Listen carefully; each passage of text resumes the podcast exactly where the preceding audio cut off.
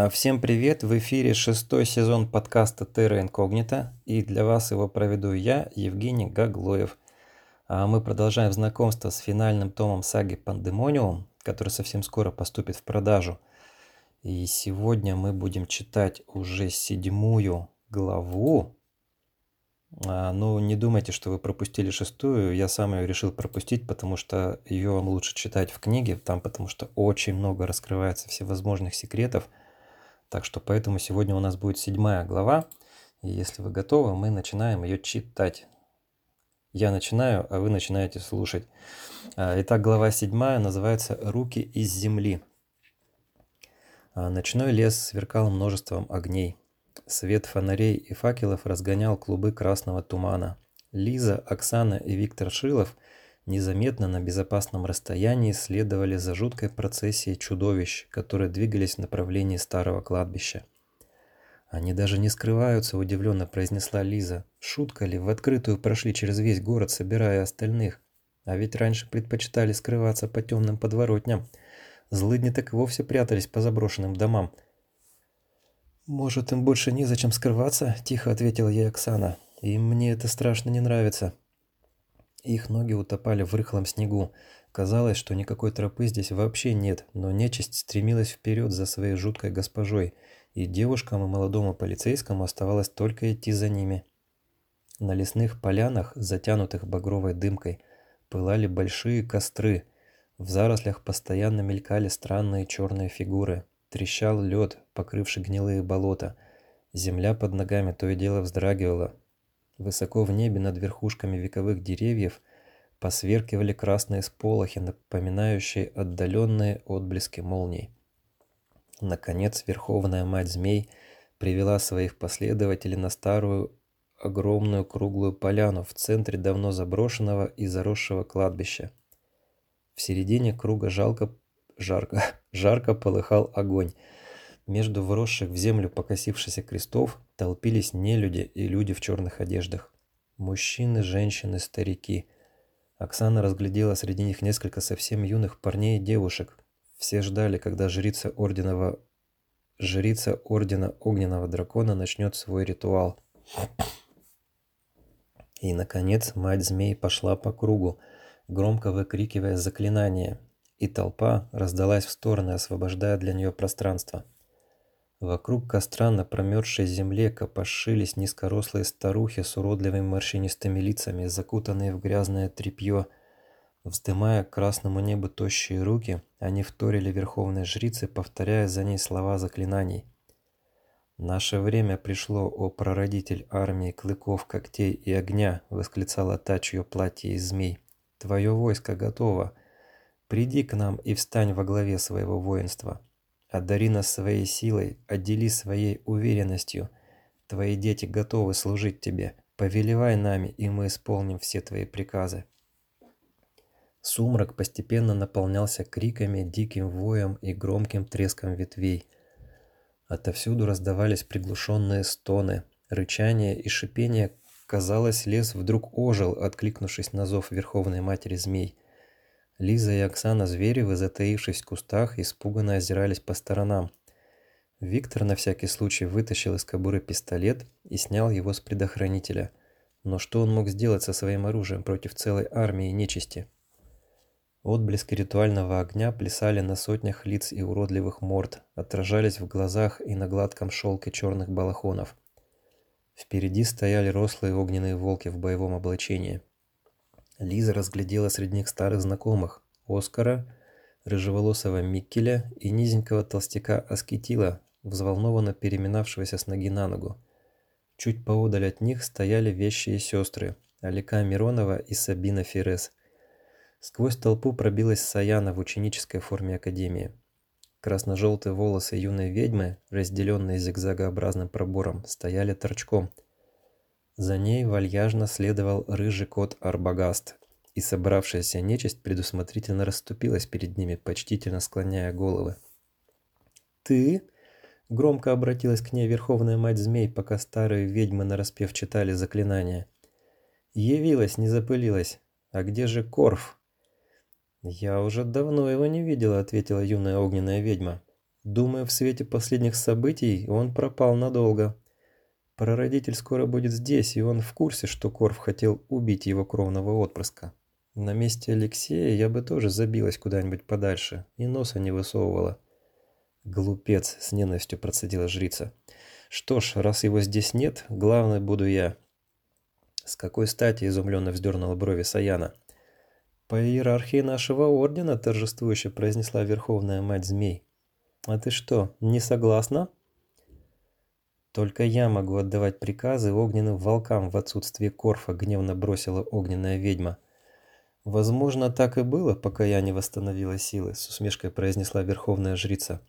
Но теперь все иначе, и ты станешь подчиняться мне, как и все другие члены ордена дракона. Этому не бывать, яростно прошепела Саяна. Я никогда подобного не допу но тут вдруг верховная мать змей размахнулась и с такой силой хлопнула Саяну по щеке, что та от неожиданности рухнула на колени, едва успев опереться руками в землю перед жрицей. Она вскинула голову и с ненавистью уставилась на возвышавшуюся над ней мать змей. На щеке ведьмы олели четыре глубокие царапины от когтей и золотых перчаток жрицы. Монстры заволновались, из толпы послышались сдавленные смешки. «Есть еще какие-то возражения?» – спросила Верховная Мать Змей. «Давай решим все здесь и сейчас, чтобы между нами не было никаких недоразумений, когда прародитель снова воплотится на этой земле». Саяна хотела что-то ответить, но затем передумала. Кровоточащие царапины на ее лице затягивались прямо на глазах. Арбагаст подскочил к хозяйке и потерся огненным боком о ее бедро. «Никаких возражений», – тихо буркнула Саяна, поднимаясь на ноги. Но она так посмотрела на жрицу, что все было понятно без слов. Если бы взглядом можно было убить, от Верховной Матери Змей не осталось бы мокрого места. Армия монстров, насмешливо переговариваясь, следила за своей опозоренной предводительницей.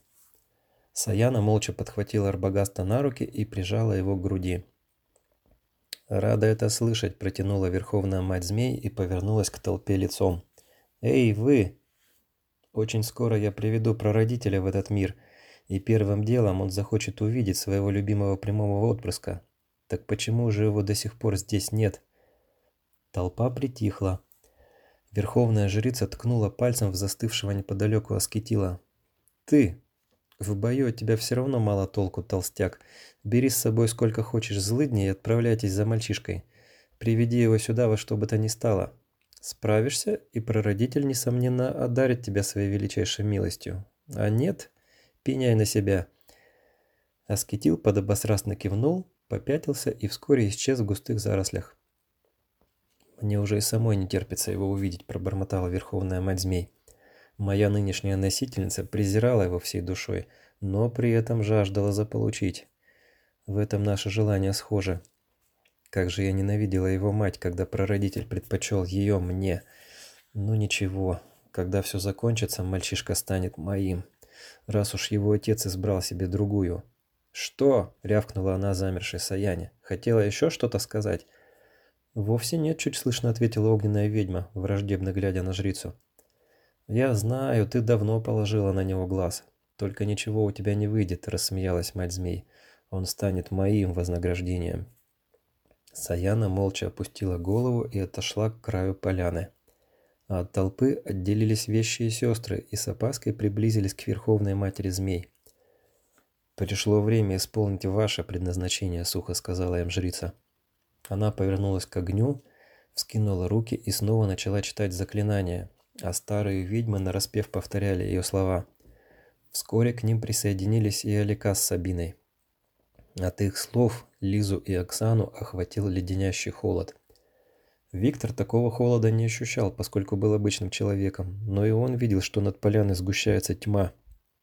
Девушки же кожей ощущали нечто темное, холодное и злое, разрастающееся в воздухе. Когда Верховная Мать Змей умолкла, вещи и сестры разошлись по обе стороны от огромного костра и начали проговаривать другие заклинания. Сабина отчетливо произнесла к вам обращаюсь я, старые кости, хватит лежать на забытом погосте. Новую жизнь я даю вам взаймы, ждет вас всесильная армия тьмы. Алика тут же подхватила. павшие в битвах столетия назад. Ждет вас эпоха побед и наград. Встаньте, сомкните для схватки ряды. Вспомните время Великой Орды. Продолжили они уже вдвоем. Вас призываем мы силой огня. Пусть же начнется повсюду резня. Кровью омыть нам поможете трон. Вознаградит вас великий дракон. Вещие сестры одновременно простерли бледные руки в направлении старых покосившихся крестов, и через какое-то время земля вокруг поляны зашевелилась. Снег взбугрился, зашатались деревья, со всех сторон послышались громкий треск веток и корней. «Мамочки!» — потрясенно шепнула Лиза. «Что они делают?» «Некромантки», — тихо пояснила Оксана. «Они исполняют то, что им было приказано». Когда вверх из растрескавшейся земли одновременно в разных местах потянулись иссохшие костлявые руки, у Лизы заледенело в груди. «Они призывают мертвецов?» – выдохнула она. «Мне ведь это не мерещится?» «Ребята, надо уходить», – напряженно проговорил Виктор. «Кажется, мы увидели достаточно. Здесь мы бессильные, а их слишком много. И нужно рассказать обо всем королевскому зодиаку», – тут же согласилась Лиза. «Я тоже вдоволь насмотрелась», — сказала Оксана. «Сматываемся». Они тихо выбрались из зарослей, окружающих лесную поляну, и зашагали обратно к городу. Сначала медленно и осторожно, стараясь не производить шума, но затем все быстрее и быстрее. Вскоре все трое уже бежали на пределе своих возможностей.